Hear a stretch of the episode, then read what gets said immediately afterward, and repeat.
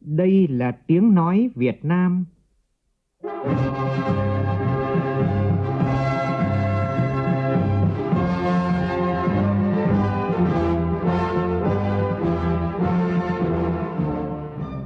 là tiếng nói Việt Nam, phát thanh từ Hà Nội, thủ đô nước Cộng hòa xã hội chủ nghĩa Việt Nam.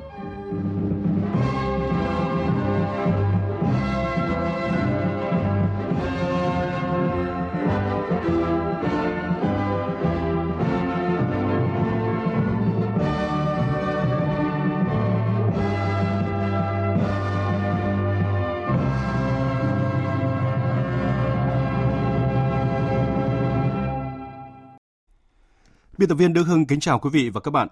Mời quý vị và các bạn nghe chương trình Thời sự trưa của Đài Tiếng Nói Việt Nam với những nội dung chính sau đây.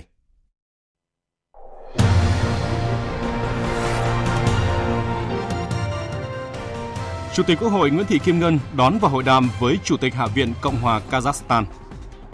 Quốc hội thông qua nghị quyết về phân bổ ngân sách trung ương năm 2020. Ủy ban Kiểm tra Trung ương công bố kỷ luật của Ban Bí thư đối với tập thể và các cá nhân lãnh đạo và nguyên lãnh đạo tỉnh Khánh Hòa. Xung quanh câu chuyện giá nước cõng lãi vay nghìn tỷ ở nhà máy nước mặt sông Đuống, nhiều ý kiến cho rằng Hà Nội sai khi định giá bán buôn nước sạch thay cho doanh nghiệp là nội dung sẽ có trong mục tiêu điểm trưa nay. Trong phần tin thế giới, Tổng thống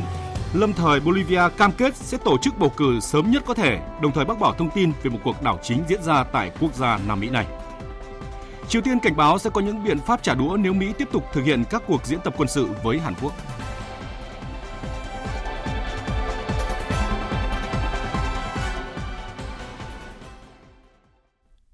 Bây giờ là nội dung chi tiết. Nhận lời mời của Chủ tịch Quốc hội Nguyễn Thị Kim Ngân, Chủ tịch Hạ viện Cộng hòa Kazakhstan Nurlan Nigmatulin và đoàn đại biểu cấp cao Quốc hội Kazakhstan thăm chính thức nước ta từ ngày 13 đến ngày 15 tháng 11. Sáng nay, tại nhà Quốc hội, Chủ tịch Quốc hội Nguyễn Thị Kim Ngân đã chủ trì lễ đón chính thức Chủ tịch Hạ viện Kazakhstan Nurlan Nikmatulin. Ngay sau lễ đón, Chủ tịch Quốc hội Nguyễn Thị Kim Ngân và Chủ tịch Hạ viện Nurlan Nikmatulin đã dẫn đầu đoàn đại biểu cấp cao Quốc hội hai nước tiến hành hội đàm. Tin của phóng viên Lê Tuyết.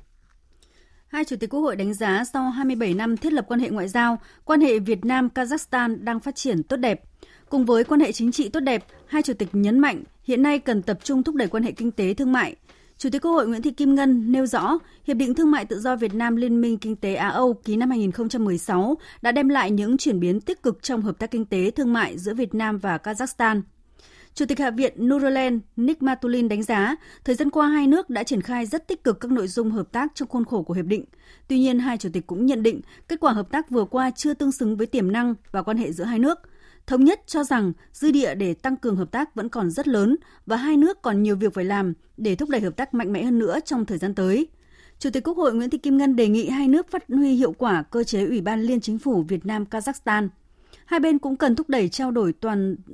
đoàn doanh nghiệp, tổ chức hội trợ, triển lãm, diễn đàn doanh nghiệp ở cả hai nước để xúc tiến thương mại đầu tư, đẩy mạnh giao lưu nhân dân để tăng cường sự hiểu biết lẫn nhau, có thể mở rộng hợp tác trong các lĩnh vực khác như là nông nghiệp, giáo dục và đào tạo, khoa học, kỹ thuật, văn hóa, thể thao, du lịch, vân vân.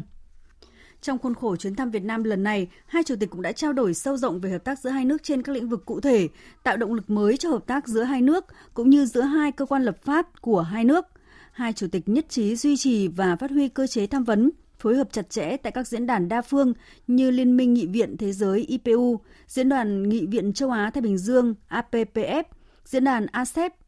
MRCIP để trao đổi về các vấn đề thuộc mối quan tâm chung và những vấn đề hai bên cùng quan tâm.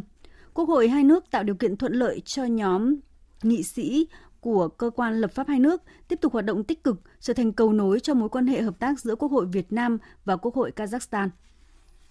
Ngay sau cuộc hội đàm, Chủ tịch Quốc hội Nguyễn Thị Kim Ngân và Chủ tịch Hạ viện Cộng hòa Kazakhstan đã tổ chức họp báo. Phát biểu tại cuộc họp báo, Chủ tịch Quốc hội Nguyễn Thị Kim Ngân cho rằng quan hệ hợp tác giữa hai nước hiện nay vẫn còn nhiều tiềm năng để phát triển, nhất là mỗi nước có những thế mạnh có thể bổ sung cho nhau. Quốc hội mỗi nước cần phát huy vai trò của mình, làm sâu sắc và hiệu quả hơn nữa mối quan hệ hợp tác song phương trong thời gian tới. Phóng viên Lê Tuyết tiếp tục thông tin. Chủ tịch Quốc hội Nguyễn Thị Kim Ngân cho rằng hai bên vừa có cuộc hội đàm rất thành công về nhiều vấn đề trong hợp tác song phương trên tất cả các lĩnh vực và quan hệ hợp tác giữa cơ quan lập pháp hai nước, cam kết cùng nhau phát triển quan hệ hợp tác giữa hai cơ quan lập pháp tương xứng với mối quan hệ hữu nghị truyền thống, hợp tác nhiều mặt giữa hai nước Việt Nam Kazakhstan. Hai bên đã nhất trí một số nội dung về quan hệ hợp tác hai nước. Hai bên tập trung ưu tiên thúc đẩy hơn nữa hợp tác kinh tế thương mại, nhất là lĩnh vực Việt Nam có thế mạnh và Kazakhstan có nhu cầu như là công nghiệp nhẹ, công nghiệp thực phẩm, dệt may, thúc đẩy trao đổi thương mại và hợp tác trong các lĩnh vực, tìm kiếm cơ hội, khả năng mới, khai thác tiềm năng lợi thế của Hiệp định Thương mại Tự do Việt Nam Liên minh Kinh tế Á-Âu. Hai bên cam kết tiếp tục phối hợp chặt chẽ, ủng hộ lẫn nhau tại các diễn đàn khu vực quốc tế cũng như trong khuôn khổ hội nghị về phối hợp hành động và các biện pháp củng cố lòng tin ở châu Á. Phong trào không liên kết và hiệp ờ, ờ, hợp quốc tế, nhất là trong bối cảnh năm 2020, Kazakhstan là chủ tịch của CISA. Việt Nam là chủ tịch ASEAN cùng với vị trí ủy viên không thường trực của Hội đồng Bảo an Liên Hợp Quốc nhiệm kỳ 2020-2021. Chủ tịch Quốc hội Nguyễn Thị Kim Ngân nhấn mạnh. Về quan hệ giữa hai quốc hội, tôi và ngài Chủ tịch Hạ viện đã nhất trí là sẽ tiếp tục thúc đẩy cái sự hợp tác chặt chẽ giữa cơ quan lập pháp hai nước, tạo cơ sở để triển khai các cái hoạt động hợp tác ngày càng hiệu quả và duy trì phát huy các cái cơ chế tham vấn phối hợp chặt chẽ tại các cái diễn đàn đa phương à, như là IPU, diễn đàn APPF, diễn đàn ASEP, MCIP để trao đổi những cái vấn đề mà hai bên cùng quan tâm cũng như à, tạo điều kiện cho cơ quan quốc hội của hai nước cũng như nhóm nghị sĩ của hai nước là hợp tác chặt chẽ với nhau.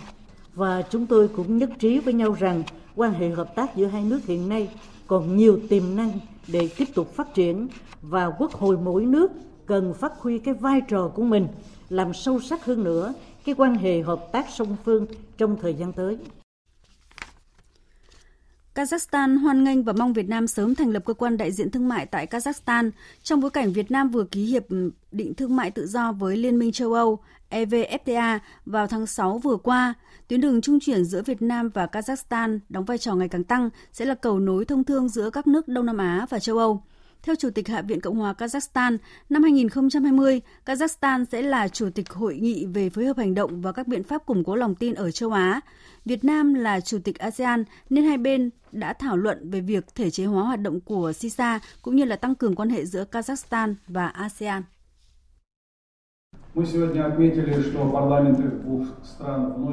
Về quan hệ giữa hai quốc hội, hai bên nhận thấy quốc hội hai nước có vai trò quan trọng trong việc hỗ trợ phát triển kinh tế thương mại đầu tư của mỗi nước. Hai bên đã nhất trí thời gian tới sẽ đẩy mạnh trao đổi đoàn giữa hai quốc hội hai nước, trao đổi đoàn của các ủy ban, các nhóm nghị sĩ hữu nghị của quốc hội mỗi nước. Hai bên nhất trí trao đổi học hỏi kinh nghiệm lẫn nhau về công tác lập pháp, xây dựng hành lang pháp lý cho quan hệ hợp tác giữa hai quốc hội. Chủ tịch Hạ viện Kazakhstan khẳng định, ngày nay Quốc hội hai nước có hợp tác rất tích cực và năng động trong tổng thể quan hệ giữa hai nước. Hai bên đã nhất trí xem xét tất cả những vấn đề liên quan đến mỗi nước tại Quốc hội của nước kia là một trong những ưu tiên hàng đầu. Ờ,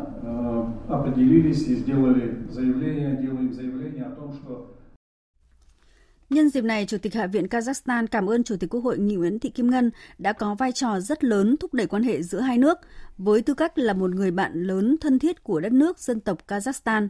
Ngay sau cuộc họp báo, Chủ tịch Hạ viện Kazakhstan và đoàn đại biểu cấp cao Quốc hội Kazakhstan đã dự khán phiên họp của Quốc hội tại hội trường Diên Hồng. Mời quý vị và các bạn tiếp tục nghe chương trình Thời sự trưa của Đài Tiếng Nói Việt Nam.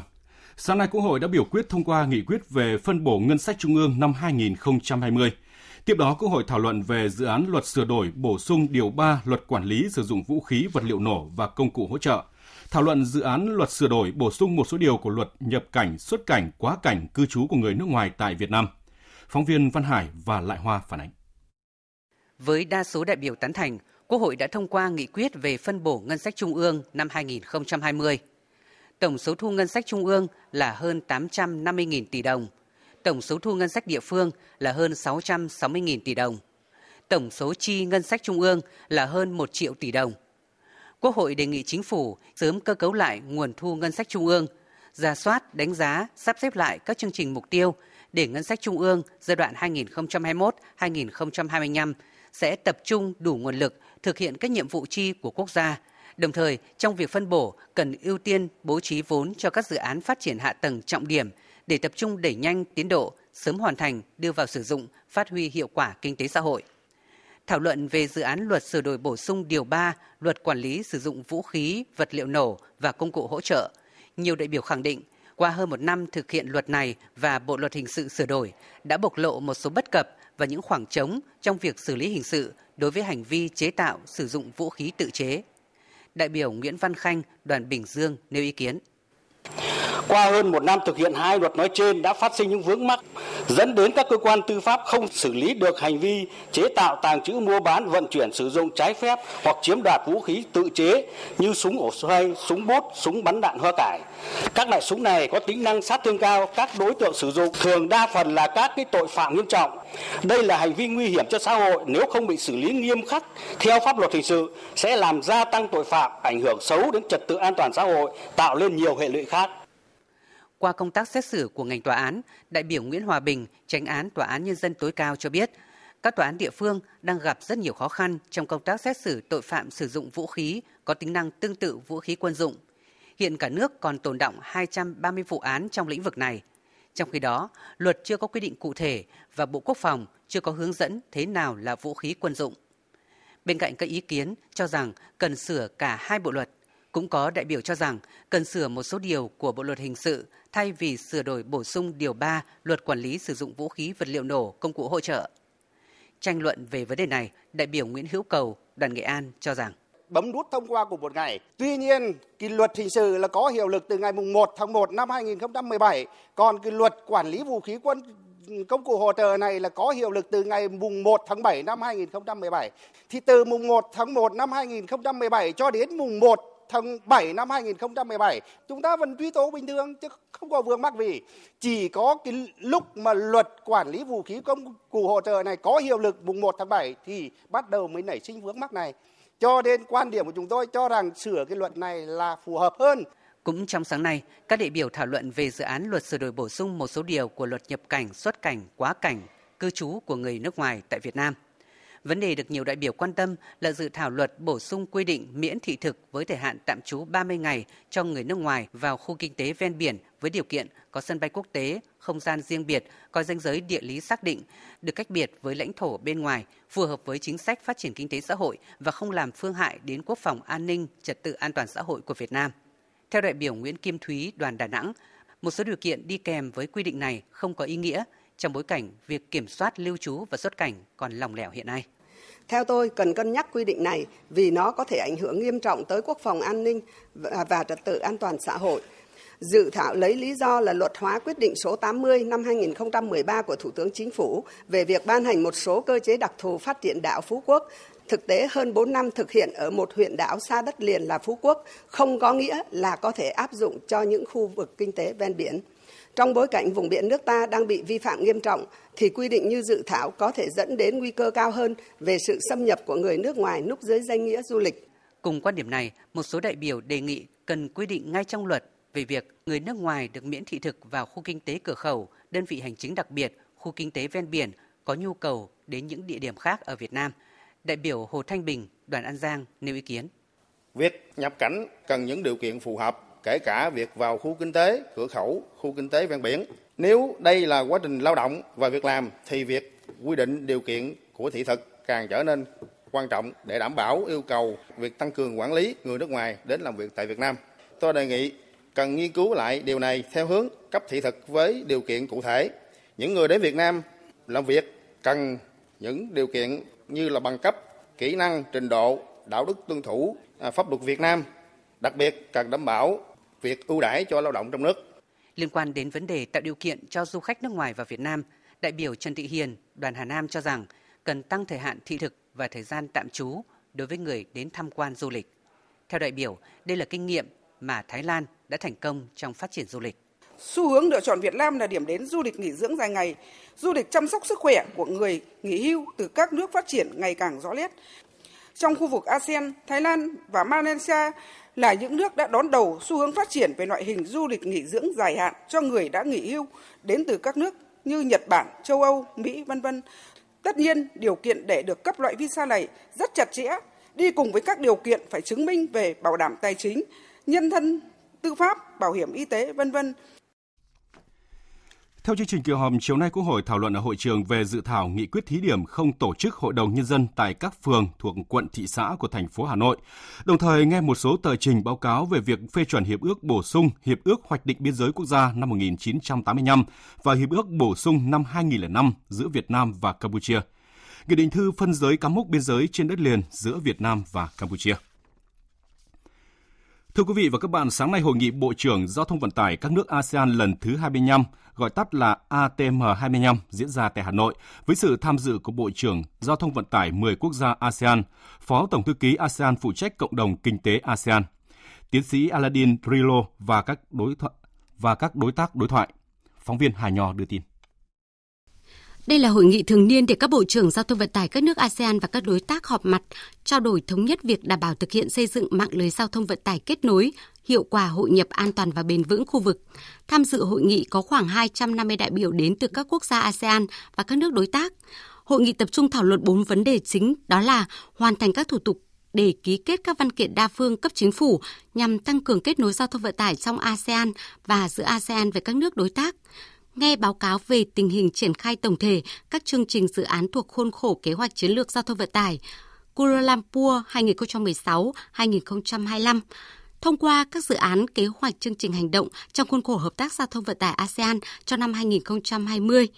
trao đổi thúc đẩy hợp tác giao thông với các nước đối thoại gồm Trung Quốc, Nhật Bản, Hàn Quốc và các đối tác khác. Phát biểu khai mạc hội nghị, Phó Thủ tướng Chính phủ Việt Nam Trịnh Đình Dũng nhấn mạnh.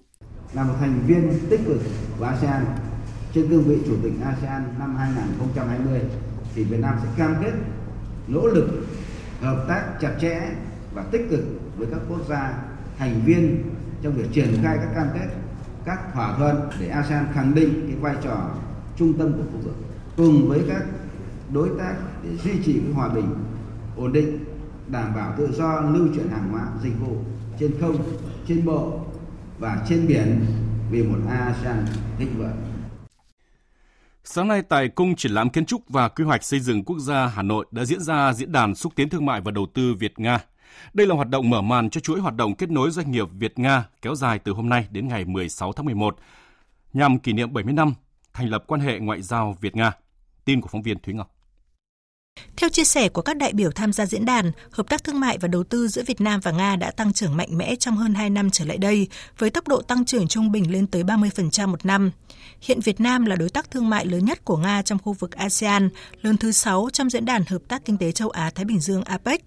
Đáng chú ý, các lĩnh vực hợp tác giữa Việt Nam và Nga không chỉ dừng lại ở những lĩnh vực truyền thống như năng lượng, giáo dục, khoa học công nghệ, mà đã không ngừng mở rộng sang các lĩnh vực nhiều tiềm năng khác. Phát biểu tại diễn đàn, bà Lyubov Viktorovna, đại diện Ủy ban Duma quốc gia của Hội đồng Liên bang Nga về các vấn đề quốc tế khẳng định. Mốc quan trọng trong hợp tác giữa hai quốc gia là việc ký kết Hiệp định Thương mại Tự do Việt Nam Liên minh Kinh tế Á-Âu vào năm 2015. Kể từ đó, chúng ta đã làm được rất nhiều việc, nâng cao giá trị trao đổi thương mại, mở rộng các lĩnh vực hợp tác, trong đó có những lĩnh vực rất mới như sản xuất ô tô, đóng tàu, hàng không dân dụng trong phân khúc máy bay tầm ngắn và tầm trung. Tại diễn đàn sáng nay, doanh nghiệp hai nước đã trao đổi về cơ hội hợp tác trong lĩnh vực công nghệ, xây dựng nhà ở hiện đại trước khi bước vào các phiên thảo luận bàn tròn về các lĩnh vực y tế, xây dựng, nông nghiệp thực phẩm vào chiều nay và ngày mai. Trong khuôn khổ các hoạt động kết nối doanh nghiệp, chiều nay cũng sẽ diễn ra triển lãm quốc tế Việt-Nga với sự tham gia của gần 500 doanh nghiệp của cả hai bên. Ban tổ chức cũng đã kết nối 300 phiên làm việc trực tiếp giữa doanh nghiệp hai nước để hiện thực hóa các cơ hội hợp tác. Chương trình thời sự trưa sẽ để tiếp tục với các tin đáng chú ý khác. Liên quan tới việc công ty trách nhiệm hữu hạn thu phí tự động VTC đòi trả lại dự án thu phí tự động không dừng, Thứ trưởng Bộ Giao thông Vận tải Lê Đình Thọ khẳng định không có chuyện nhà đầu tư nói dừng là dừng, nói trả dự án là trả. Thứ trưởng Lê Đình Thọ cho biết, VTC được lựa chọn là nhà đầu tư và đã ký hợp đồng với Tổng cục đồng bộ Việt Nam để triển khai dự án. Dự án triển khai căn cứ vào hợp đồng, do đó VTC vẫn phải thực hiện theo đúng hợp đồng đã ký kết. Trả lời câu hỏi về việc xử lý thế nào nếu chủ đầu tư nhất quyết trả hợp đồng, Thứ trưởng Lê Đình Thọ khẳng định, trong trường hợp VTC không tuân thủ đúng hợp đồng đã ký kết, Bộ Giao thông Vận tải sẽ căn cứ các quy định của pháp luật để xử lý. Trường hợp vi phạm hợp đồng, Bộ Giao thông Vận tải có thể thu bảo lãnh hợp đồng của nhà đầu tư. Nếu thiếu năng lực, theo quy định của pháp luật, nhà đầu tư dự án có thể liên danh, liên kết với các nhà đầu tư khác để tăng cường năng lực thực hiện dự án. Còn những gì cần tháo gỡ về mặt cơ chế chính sách, cơ quan quản lý sẽ xem xét để điều chỉnh phù hợp nhằm hài hòa lợi ích của nhà đầu tư và nhà nước, không nên vin vào bất kỳ lý do gì để dừng lại. Thứ trưởng Lê Đình Thọ cảnh báo trong trường hợp VTC cố tình phá vỡ hợp đồng và trả lại dự án, chắc chắn sẽ bị Bộ Giao thông Vận tải xử phạt nặng.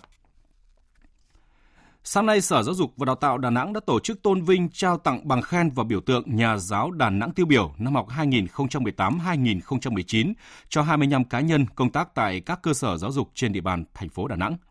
Tin của phóng viên Phương Cúc tại miền Trung.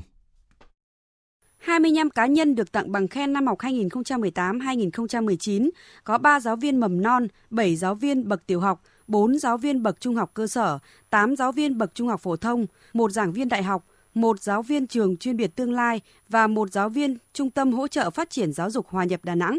Những giáo viên được khen thưởng đợt này là những cá nhân xuất sắc tiêu biểu, có thành tích trong việc dạy học, có nhiều sáng kiến, kinh nghiệm hay, được ngành giáo dục đánh giá cao.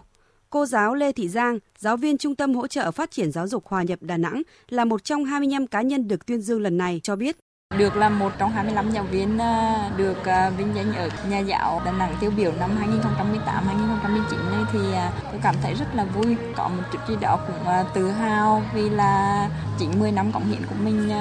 ở cái môi trường khuyết tật đã được cái sự ghi nhận và đó cũng chính là động lực để mà tôi cố gắng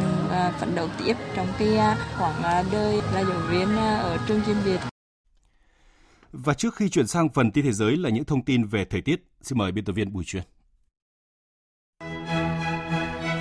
Không khí lạnh đã ảnh hưởng đến hầu hết các nơi ở Bắc Bộ và một số nơi ở Bắc Trung Bộ gây mưa có nơi mưa vừa, mưa to và rông. Tuy nhiên thì đến trưa và chiều nay một số nơi ở Bắc Bộ chuyển tạnh giáo. Thủ đô Hà Nội, Ninh Bình, Hải Phòng, Lạng Sơn, Hà Giang trời rét với nhiệt độ trong khoảng từ 15 đến 18 độ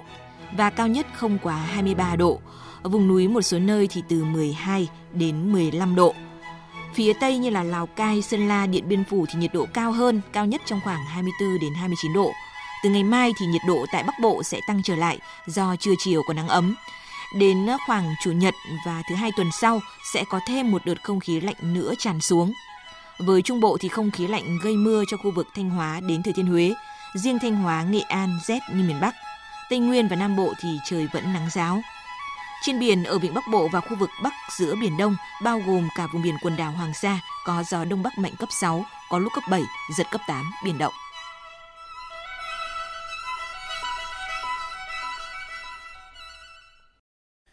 Chương trình tiếp tục với phần tin thế giới. Hôm nay toàn bộ các trường học của đặc khu hành chính Hồng Kông Trung Quốc đóng cửa để đảm bảo an toàn cho học sinh. Liên tiếp nhiều ngày qua, các đối tượng biểu tình quá khích đã không ngừng leo thang các hành động đập phá, phóng hỏa nhiều khu vực, làm tê liệt hệ thống giao thông công cộng. Đại diện của nhiều tổ chức đoàn thể tại Hồng Kông kêu gọi người dân phản đối bạo lực, cùng nhau bảo vệ nền pháp trị và ổn định. Trong diễn biến liên quan, Trung Quốc vừa đề nghị Mỹ ngay lập tức ngừng đưa ra các dự luật liên quan đến Hồng Kông, ngừng hỗ trợ các hoạt động tội phạm bạo lực và ngừng sử dụng Hồng Kông để can thiệp vào công việc nội bộ của Trung Quốc. Đề nghị này được Trung Quốc đưa ra sau khi Chủ tịch Ủy ban Đối ngoại Thượng viện Mỹ Graham Richard cho biết ông muốn Thượng viện Mỹ thông qua luật để hỗ trợ người biểu tình ở Hồng Kông. Người phát ngôn Bộ Ngoại giao Trung Quốc Cảnh sảng cho biết những gì Hồng Kông đang phải đối mặt không phải là vấn đề nhân quyền và dân chủ mà là vấn đề ngăn chặn bạo lực và việc chấm dứt sự hỗn loạn, lập lại trật tự và duy trì sự thống trị của pháp luật cần phải thực hiện càng sớm càng tốt. Theo ông Cảnh sảng, nếu các dự luật của Mỹ liên quan đến Hồng Kông trở thành luật sẽ gây tổn hại cho quan hệ Trung Quốc, Mỹ và gây tổn hại nghiêm trọng đến lợi ích của chính Mỹ. Ủy ban tình báo Hạ viện Mỹ vừa tổ chức phiên điều trần công khai đầu tiên liên quan tới cuộc điều tra luận tội Tổng thống Donald Trump. Phiên điều trần được truyền hình trực tiếp với sự có mặt của hai nhân chứng. Phóng viên Phạm Huân, thường trú tại Mỹ, đưa tin. Các phiên điều trần công khai do Ủy ban tình báo Hạ viện Mỹ tổ chức nhằm phục vụ cuộc điều tra liệu Tổng thống Trump có lạm quyền hay không khi muốn gắn việc viện trợ cho Ukraine với yêu cầu điều tra cựu Phó Tổng thống Mỹ Joe Biden, một trong những ứng cử viên sáng giá của Đảng Dân Chủ trong cuộc chạy đua vào Nhà Trắng năm 2020. Hai nhân chứng tham gia điều trần bao gồm quyền đại sứ Mỹ tại Ukraine William Taylor và phó trợ lý ngoại trưởng Mỹ phụ trách các vấn đề châu Âu và châu Á George Ken. Hai nhân chứng đều nhấn mạnh tầm quan trọng của việc viện trợ quân sự của Mỹ đối với Ukraine, do đó bày tỏ lo ngại về việc Tổng thống Trump hoãn khoản viện trợ này nhằm gây sức ép yêu cầu Tổng thống Ukraine tuyên bố điều tra ông Biden và công ty khí tự nhiên Burisma của Ukraine. Cả hai nhân chứng cũng bày tỏ lo ngại rằng chiến dịch gây sức ép của Nhà Trắng không chỉ tác động tới Ukraine mà cả lợi ích của Mỹ trong khu vực, cụ thể là trong việc đối phó với Nga. Nhân chứng William Taylor cho biết, ngoài kênh ngoại giao chính thức của Mỹ, còn có một kênh không chính thức khác với sự tham gia của luật sư cá nhân của ông Trump là Rudy Giuliani nhằm tác động tới chính sách của Mỹ với Ukraine. Bà Marie Jovanovic, cựu đại sứ Mỹ tại Ukraine sẽ ra điều trần vào ngày 15 tháng 11. Ba phiên điều trần công khai tuần tới vào các ngày 19, 20 và 21 tháng 11 sẽ có sự có mặt của 8 nhân chứng. Đây là cuộc điều tra luận tội thứ tư trong lịch sử 243 năm của Mỹ.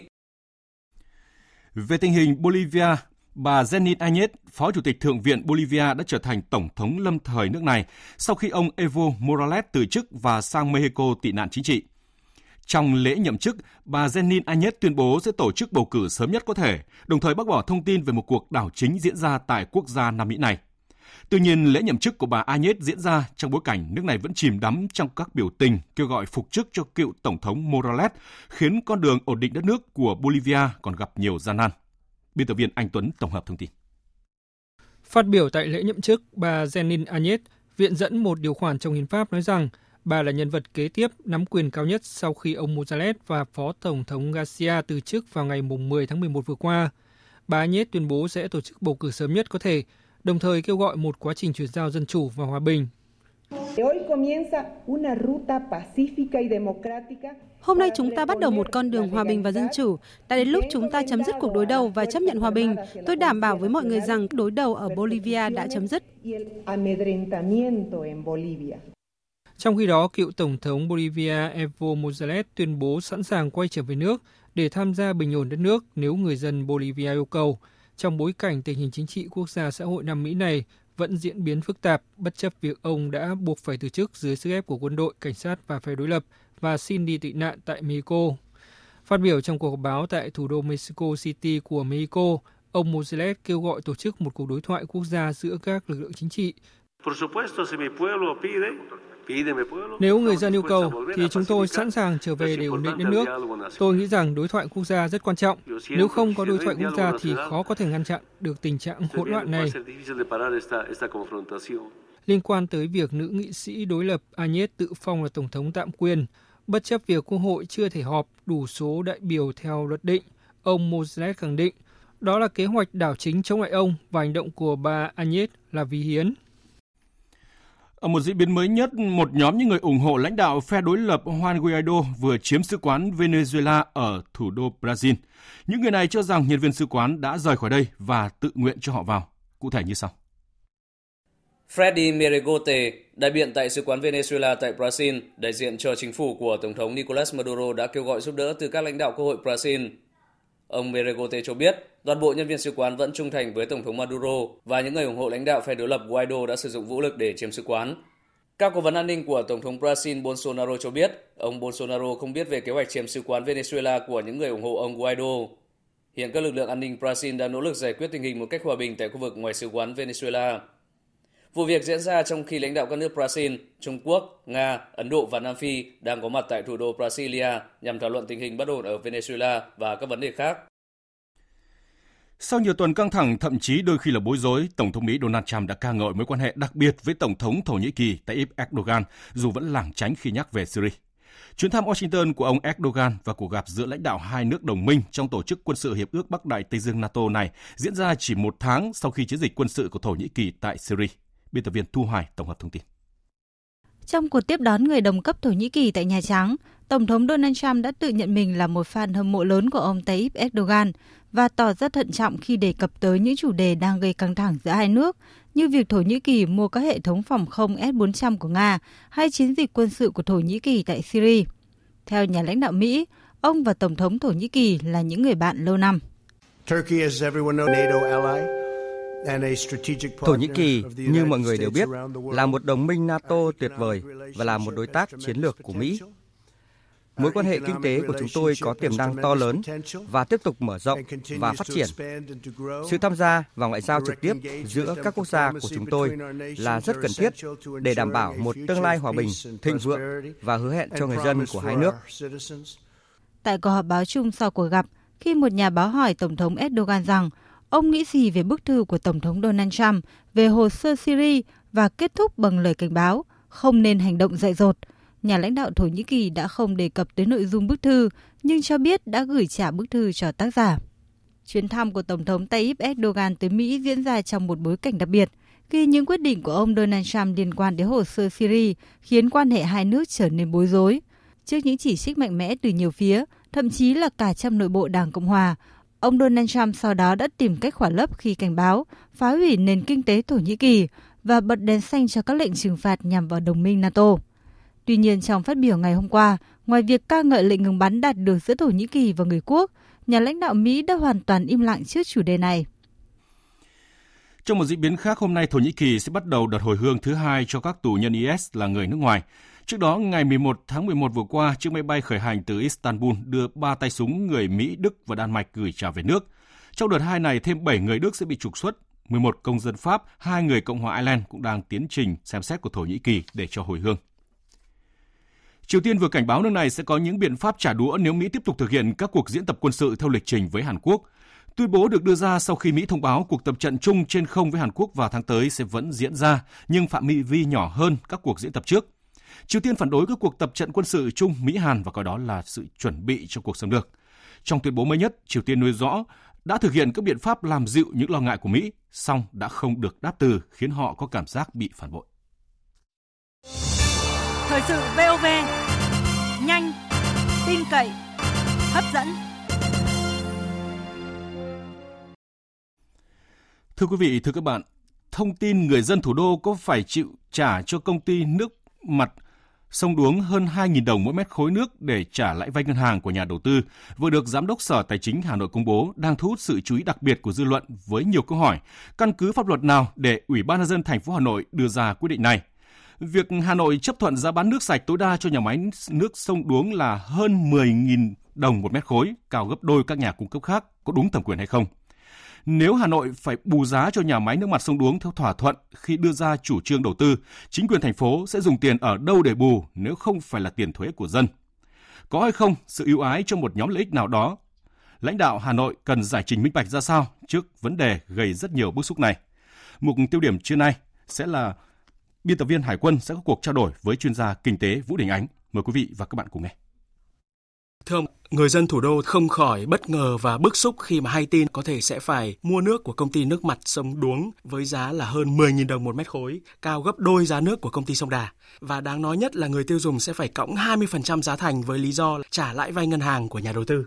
Ông có bình luận thế nào về kiểu kinh doanh vay vốn hàng nghìn tỷ đồng ngân hàng rồi ngang nhiên bắt người dân gánh lãi hộ với cái mức giá cao ngất ngưởng của công ty nước mặt sông Đuống như vậy? Trước hết thì tôi cho rằng cái việc mà một nhà kinh doanh nào đó họ đi ờ, vay vốn để kinh doanh là bình thường. Tuy nhiên khi mà quy mô vay vốn quá lớn và cái gánh nặng về trả lãi vay quá cao chẳng hạn thì chỉ có thể xảy ra trong trường hợp họ đã gần như đảm bảo phương án kinh doanh của họ, bất chấp cái việc là chi phí lãi vay cao đến mức như vậy thì họ vẫn kiếm được lợi nhuận và vẫn có lãi. Dạ vâng. Và để giải quyết vấn đề là nhà máy sông Đuống chưa quyết toán nhưng mà vẫn cấp nước, thì ờ, Sở Tài chính Hà Nội đã tổ chức hiệp thương để mà thông qua cái mức giá bán buôn của nhà máy sông Đuống thời gian tới là 7.700 đồng một mét khối và sau quyết toán, kiểm toán thì mới xác định cái giá bán chính thức. Thế nhưng mà Hà Nội thì cũng đã chấp thuận giá bán nước sạch tối đa cho nhà máy sông Đuống là hơn 10.000 đồng một mét khối. Theo ông thì việc Ủy ban nhân dân thành phố Hà Nội quy định giá bán buôn của nhà máy nước sạch sông Đuống là hơn 10.000 đồng một mét khối, còn giá bán lẻ là gần 8.000 đồng một mét khối như vậy có đúng thẩm quyền hay không? À, trước hết thì khẳng định về thẩm quyền theo luật quản lý giá cũng như chức năng nhiệm vụ của Ủy ban nhân dân thành phố Hà Nội thì họ có quyền đưa ra mức giá bán buôn cũng như là giá bán lẻ cho cái nước sinh hoạt trên cái địa bàn thành phố. Tôi cho rằng vẫn là thuộc cái thẩm quyền của họ.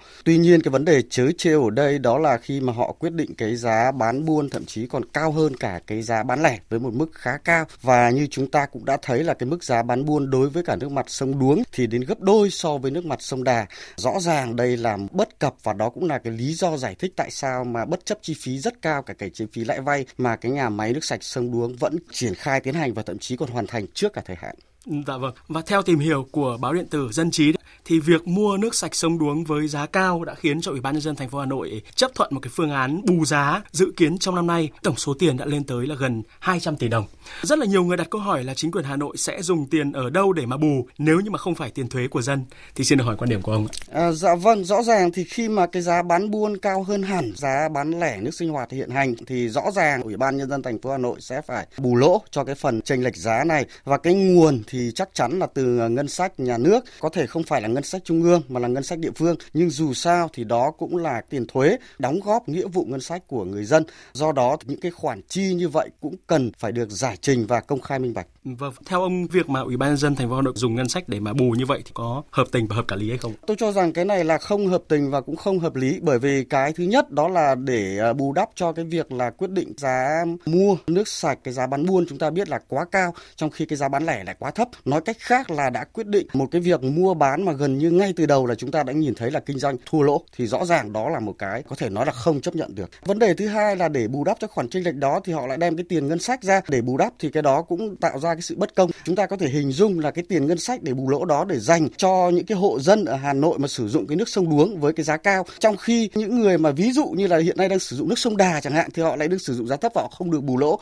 Như vậy thì rõ ràng là cái việc chi ngân sách đó là tạo ra cái bất công trong chi ngân sách và như vậy thì nó không hợp lý và tôi cho rằng là cũng vi phạm các cái quy tắc về chi ngân sách nhà nước. Dạ vâng. Nhìn từ những cái lùm xùm của công ty nước mặt sông Đuống thì ông có bình luận thế nào về cái việc tổ chức đấu thầu dự án cung cấp nước sạch cho người dân thủ đô thời gian qua? Nó đã đảm bảo công khai minh bạch hay chưa thưa ông? Có thể nói là chúng ta đã có hàng loạt quy định ví dụ như là luật đấu thầu liên quan đến các cái vấn đề ví dụ như là đầu tư công, à, đấu thầu hay là đấu giá liên quan đến ờ, rất nhiều các cái văn bản và tôi cho rằng Ủy ban nhân dân thành phố Hà Nội thì cũng phải thực hiện theo đúng pháp luật quy định về những cái yếu tố này có liên quan. Tuy nhiên thực tế thì như cái trường hợp điển hình của nhà máy nước mặt sông Đuống này, rõ ràng chúng ta thấy là chỉ đến khi có thông tin rằng sẽ có cái giá bán buôn cao gấp đôi so với cả nước sông Đà thì người dân, à, dư luận, xã hội mới được biết đến câu chuyện này. Như vậy thì rõ ràng tôi không rõ là trong cái quy trình này đã có đấu thầu, đã có đấu giá hay chưa hay là hoàn toàn đấy là chỉ là chỉ định thầu thì rõ ràng cái vấn đề công khai minh bạch ở đây là rất hạn chế và có lẽ đó cũng là cái lý do khiến cho chúng ta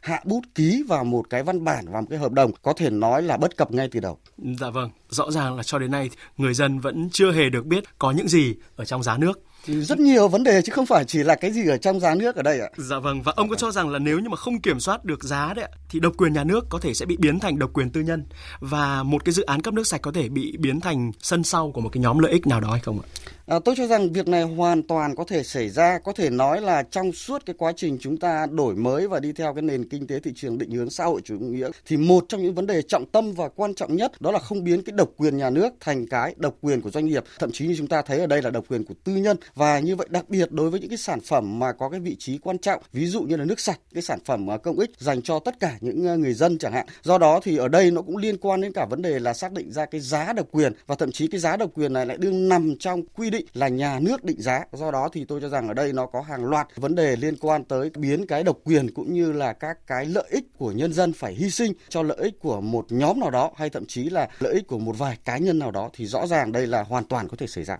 Vậy theo ông lãnh đạo thành phố Hà Nội cần giải trình một cách công khai minh bạch ra sao trước cái vấn đề đang gây rất nhiều bức xúc này? À, tôi cho rằng trước hết thì à, lãnh đạo ở phía thành phố Hà Nội và cụ thể đây là Ủy ban nhân dân thành phố Hà Nội cái người đã trực tiếp ký cái hợp đồng để mà có cái giá bán buôn gấp đôi so với cái giá bán buôn hiện hành trên cái à, thị trường nước sạch của chúng ta sẽ phải giải trình tại sao lại lựa chọn mua nước sạch của dự án nước mặt sông Đuống này? Đó là câu hỏi đầu tiên. Câu hỏi thứ hai là tại sao lại đi ký với một cái mức giá bán buôn cao đến mức như vậy? Và cái thứ ba là phương án nào để giải quyết hợp lý, hợp tình sự vênh nhau giữa cái giá bán buôn cao ngất ngưởng như vậy với cả cái giá bán lẻ nước sinh hoạt thấp hơn khá là nhiều hiện nay. Và chừng nào mà lãnh đạo thành phố Hà Nội còn chưa có được cái cuộc giải trình công khai minh bạch thì có lẽ chừng đó dư luận vẫn có quyền đặt ra rất nhiều những nghi vấn. Đúng không? À, tôi cho rằng không phải chỉ ở đây là vấn đề về giải trình, vấn đề về công khai minh bạch và cũng như theo thực hiện các cái quy định của pháp luật mà vấn đề ở đây rõ ràng là cả vấn đề về chịu trách nhiệm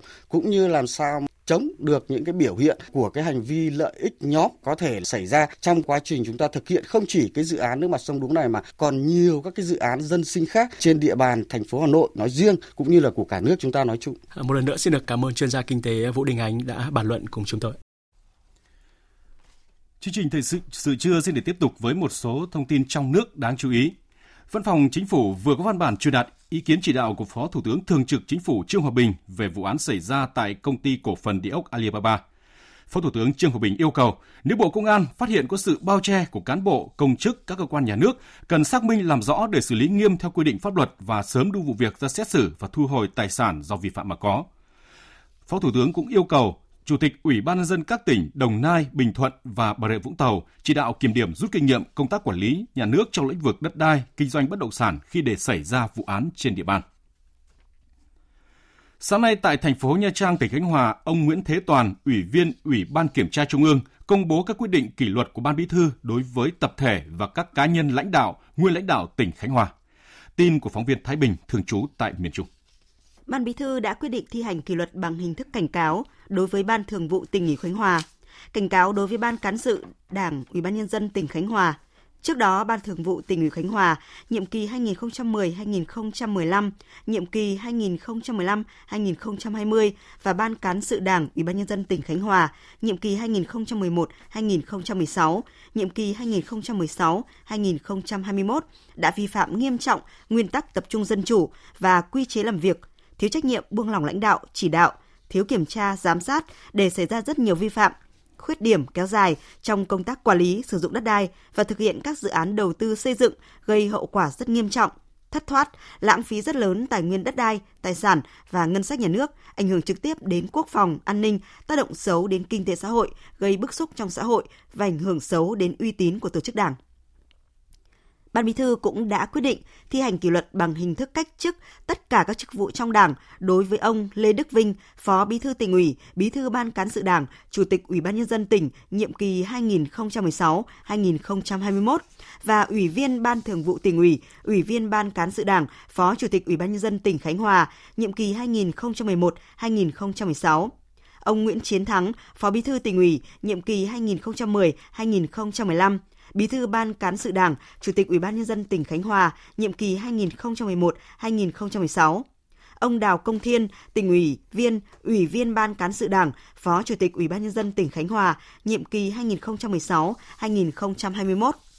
Ông Nguyễn Tấn Tuân, Phó Bí thư tỉnh ủy, Chủ tịch Hội đồng nhân dân tỉnh Khánh Hòa cho biết. Bây giờ trách nhiệm của Ban Thường vụ tỉnh ủy hai nhiệm kỳ phải thể hiện cầu thị, nhận lấy thiếu sót và có cái hướng khắc phục. Còn bản thân các đồng chí trong thường vụ cũng như trong ban cán sự đảng ủy ban thì phải chịu trách nhiệm với cái hình thức xử lý kỷ luật mà ban bí thư đã công bố.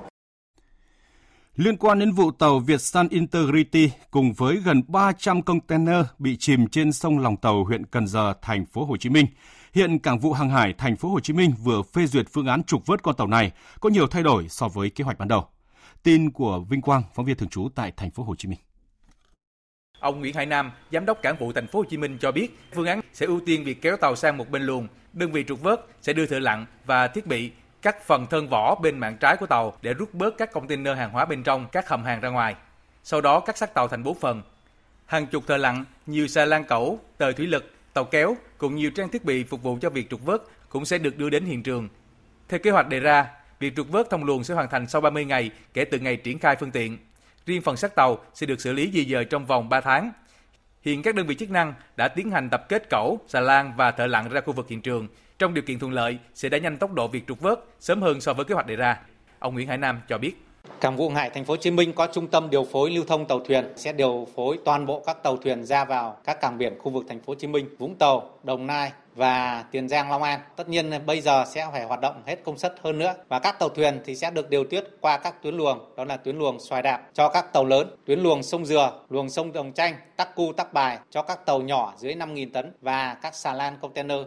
Đến chiều 13 tháng 11, công ty trách nhiệm hữu hạn hàng hải Thái Bình Dương đơn vị trúng thầu đã triển khai ít nhất 8 tàu cẩu trục, xà lan và nhiều phương tiện khác có mặt trên thực địa đang tiến hành việc trục vớt và tiếp tục ra quét thu gom các container chìm dưới lòng sông. Thực tế, mặc dù được tuyên truyền cảnh báo từ nhiều ngày qua, nhưng vẫn còn tình trạng một số tàu bè cố tình đi vào khu vực hiện trường, chạy ngang qua khu vực tàu chìm, buộc lực lượng chức năng phải sử dụng các biện pháp đẩy đuổi ngăn chặn.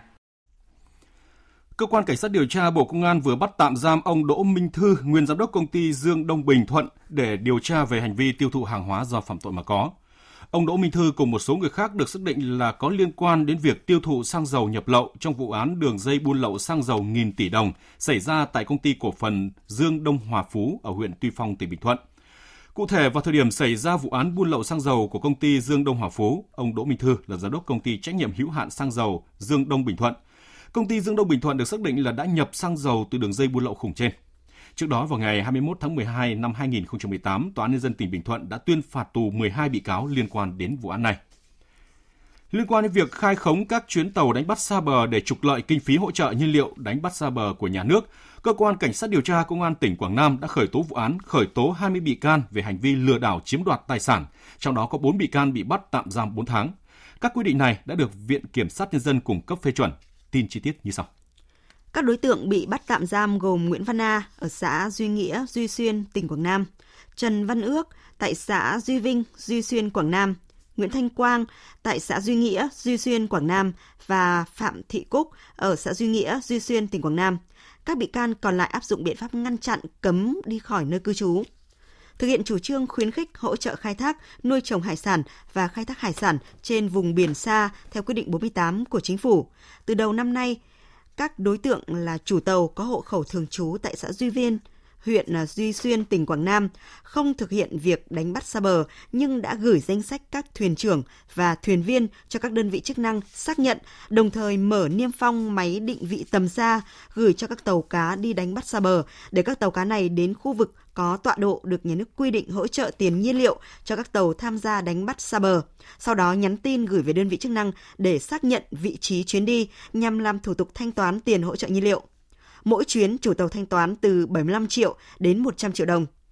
Phòng Cảnh sát điều tra tội phạm về tham nhũng kinh tế buôn lậu Công an tỉnh Quảng Nam đã xác lập chuyên án để đấu tranh và đã phá thành công chuyên án này. Bước đầu xác định các đối tượng gây thiệt hại cho nhà nước hơn 3 tỷ đồng và đến nay đã thu hồi hơn 2 tỷ đồng. Hiện vụ án đang được các cơ quan chức năng của tỉnh tiếp tục điều tra mở rộng. Dự kiến chiều nay Tòa án Nhân dân thành phố Thái Nguyên sẽ mở phiên tòa xét xử sơ thẩm vụ án đối với đối tượng Vũ Văn Lực trú tại Thái Nguyên vi phạm quy định về bảo vệ động vật nguy cấp quý hiếm.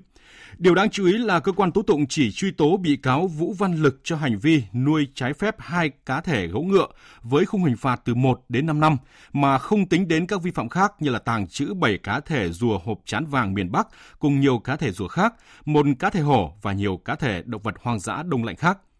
Chính vì vậy, hôm qua, Trung tâm Giáo dục Thiên nhiên ENV đã gửi công văn khẩn đề nghị Tòa án Nhân dân thành phố Thái Nguyên trả hồ sơ điều tra bổ sung với vụ án này để tránh bỏ lọt tội phạm.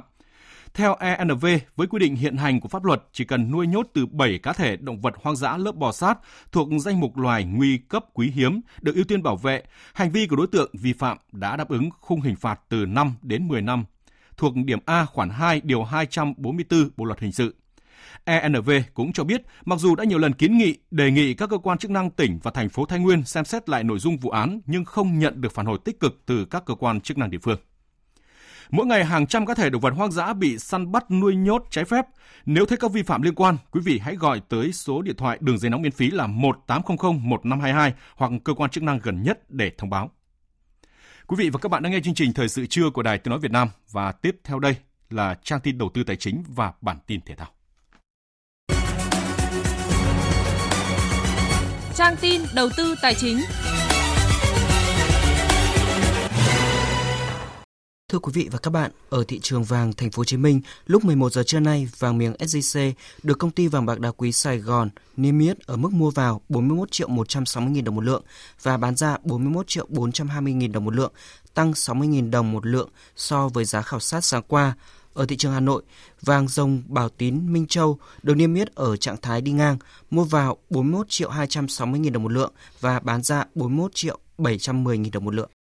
Còn trên thị trường tiền tệ thì giá trung tâm được Ngân hàng Nhà nước công bố áp dụng cho hôm nay là 23.145 đồng đổi 1 đô la Mỹ, tăng 6 đồng so với mức công bố sáng qua. Trong khi đó thì tỷ giá tại một số ngân hàng thương mại sáng nay tiếp tục không có nhiều biến động. Vietcombank BIDV cùng mua bán đô la Mỹ ở mức 23.140 đồng một đô la và 23.260 đồng một đô la. Thanh tra Ủy ban Chứng khoán Nhà nước vừa ban hành quyết định số 153 xử phạt vi phạm hành chính trong lĩnh vực chứng khoán và thị trường chứng khoán đối với công ty cổ phần đầu tư tài chính thương mại dịch vụ Fico. Công ty bị phạt 85 triệu đồng do không báo cáo thông tin theo quy định pháp luật. Chuyển sang tin diễn biến giao dịch trên thị trường chứng khoán, bước vào phiên giao dịch sáng nay, thị trường bật khá nhanh và ở mức 1.016 điểm khi nhóm Blue Chip đồng loạt tăng nhẹ. Sau đó nhóm này có sự phân hóa cao khiến VN Index trở lại sát mức tham chiếu và duy trì được mức tăng khiêm tốn sau hơn một giờ giao dịch. Kết thúc phiên giao dịch sáng nay, VN Index đạt 1.014,9 điểm, HNX Index đạt 107,06 điểm và chỉ số Upcom Index đứng ở mức 56,7 điểm. Đầu tư tài chính biến cơ hội thành hiện thực đầu tư tài chính biến cơ hội thành hiện thực. Thưa quý vị và các bạn, tính từ đầu năm tới nay, công tác cổ phần hóa thoái vốn doanh nghiệp nhà nước đang chậm lại và phần nào không đáp ứng được kỳ vọng của thị trường chứng khoán. Do đó, cần tiếp tục có biện pháp thúc đẩy công tác này, nhất là cần sự chủ động hơn từ phía doanh nghiệp. Biên tập viên Trung Hiếu thông tin. Theo số liệu thống kê từ đầu năm đến cuối tháng 10 năm nay thì mới chỉ có 11 thương vụ cổ phần hóa, tương ứng là 54 thương vụ thoái vốn của các doanh nghiệp nhà nước được tiến hành. Xét về số lượng và quy mô các thương vụ, rõ ràng tiến độ cổ phần hóa thoái vốn doanh nghiệp nhà nước thời gian gần đây đang có dấu hiệu chững lại và phần nào không đáp ứng được kỳ vọng của thị trường chứng khoán. Ông Đặng Quyết Tiến, Cục trưởng Cục Tài chính Doanh nghiệp, Bộ Tài chính nhấn mạnh lại quan điểm của chính phủ. Nhìn vào bức tranh này thì thấy là rất là chậm. Chính vì thế Thủ tướng mới giao cho Bộ Tài chính tiến hành giả soát, tìm rõ nguyên nhân và tiến hành xử lý những doanh nghiệp công ty đại chúng sau khi một cổ phần hóa không đăng ký giao dịch và không niêm yết. Bởi vì chúng ta là đổi mới quản trị từ một doanh nghiệp nhà nước, công ty trách nhiệm một thành viên sang công ty cổ phần để chúng ta hoạt động tốt hơn, kinh doanh hiệu quả hơn, nhiều lợi nhuận hơn. Thế nhưng mà chúng ta lại không minh bạch, chúng ta không lên thị trường, chúng ta không thể hiện được như thế thì rõ ràng là không được. Thế chúng ta phải lên thị trường để chúng ta thể hiện rõ và minh bạch thông tin. Thời gian gần đây, cơ quan chức năng đã tháo gỡ nhiều vướng mắc của doanh nghiệp về mặt pháp lý. Tuy nhiên, theo đánh giá chung thì một trong những nguyên nhân cố hữu tồn tại nhiều năm nay là tính chủ động của doanh nghiệp chưa cao. Một số doanh nghiệp có tình hình tài chính tương đối xấu và cần có phương án cải thiện trước khi thực hiện cổ phần hóa, nhưng chưa có sự chuẩn bị kỹ lưỡng nên gặp vướng mắc cổ phần hóa gắn với niêm yết hoặc đăng ký giao dịch trên thị trường chứng khoán. Ông Lê Công Điền, vụ trưởng vụ giám sát công ty đại chúng Ủy ban chứng khoán nhà nước nhìn nhận. Thì những cái biện pháp như là kiểm tra trực tiếp tại doanh nghiệp thì chúng tôi cũng đã và đang sắp tới cũng sẽ triển khai tiếp. Qua đó cũng sẽ nắm thêm tình hình tiến độ triển khai các thủ tục và các anh chị có vướng mắc gì thì cũng thể phản ánh lại để chúng ta cùng nhau giải quyết. Đấy rồi thì xử phạt vi phạm chúng ta cũng làm rồi. Xử phạt hành chính thì các anh chị thấy là gần đây, đặc biệt là năm nay và năm ờ, 2018 thì chúng ta đã tăng cường hơn. Nhiều doanh nghiệp thì hiện giờ xử phạt thì người ta cũng không kêu được nữa rồi, tại vì nhắc quá nhiều lần rồi. Đấy và biện pháp mà sắp tới chúng ta sẽ phải thúc đẩy thêm. Và một lần nữa chúng tôi cũng rất mong muốn đấy, đây đặc biệt là các doanh nghiệp ấy, để chúng ta sẽ phải cố gắng làm sao đấy đánh giá giả soát lại đấy, cái hoạt động các cái tiêu chí. Để nếu mà chúng ta mà đáp ứng được ấy, thì cái việc trước sau chúng ta cũng phải làm. Chúng ta chủ động thì chúng tôi nghĩ là nó sẽ tốt hơn cơ quan chức năng xác định tiếp tục có những giải pháp để tạo cú hích đủ mạnh cho công tác cổ phần hóa, thoái vốn gắn với niêm yết hoặc đăng ký giao dịch cổ phiếu trên thị trường chứng khoán. Đây không chỉ vì đổi mới, nâng cao chất lượng hoạt động doanh nghiệp mà còn để đảm bảo quyền lợi giao dịch cổ phiếu cho nhà đầu tư. Thị trường chứng khoán đang kỳ vọng trong thời gian tới, các thương vụ đấu giá cổ phần lần đầu của các doanh nghiệp lớn như là Mobile Phone, VNPT, Genco 1, Genco 2 được diễn ra theo kế hoạch, giúp thu hút dòng tiền quay trở lại thị trường và gia tăng thanh khoản cho thị trường chứng khoán.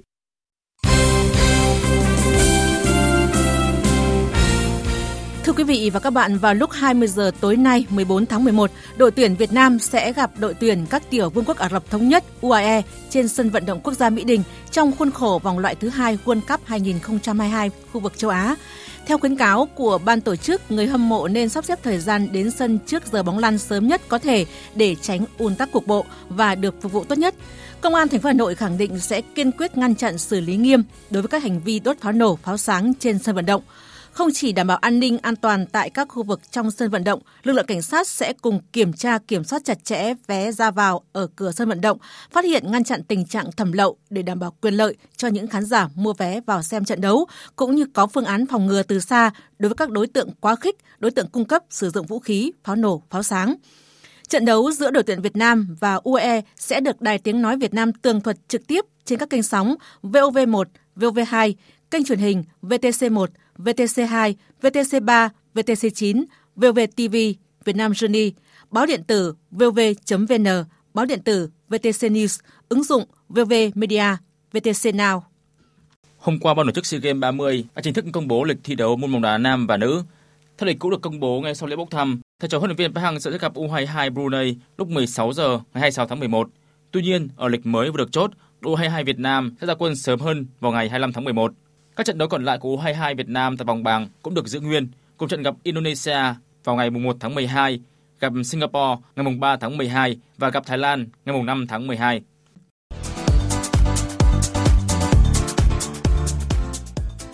Thưa quý vị và các bạn, dạng sáng mai diễn ra loạt trận tại các bảng A, B, H vòng loại Euro 2020. Đông đảo sự chú ý đang hướng tới cuộc so tài giữa đội tuyển Anh và Montenegro, nơi đội tuyển Anh sẽ chơi trận thứ 1000 trong lịch sử của đội bóng này.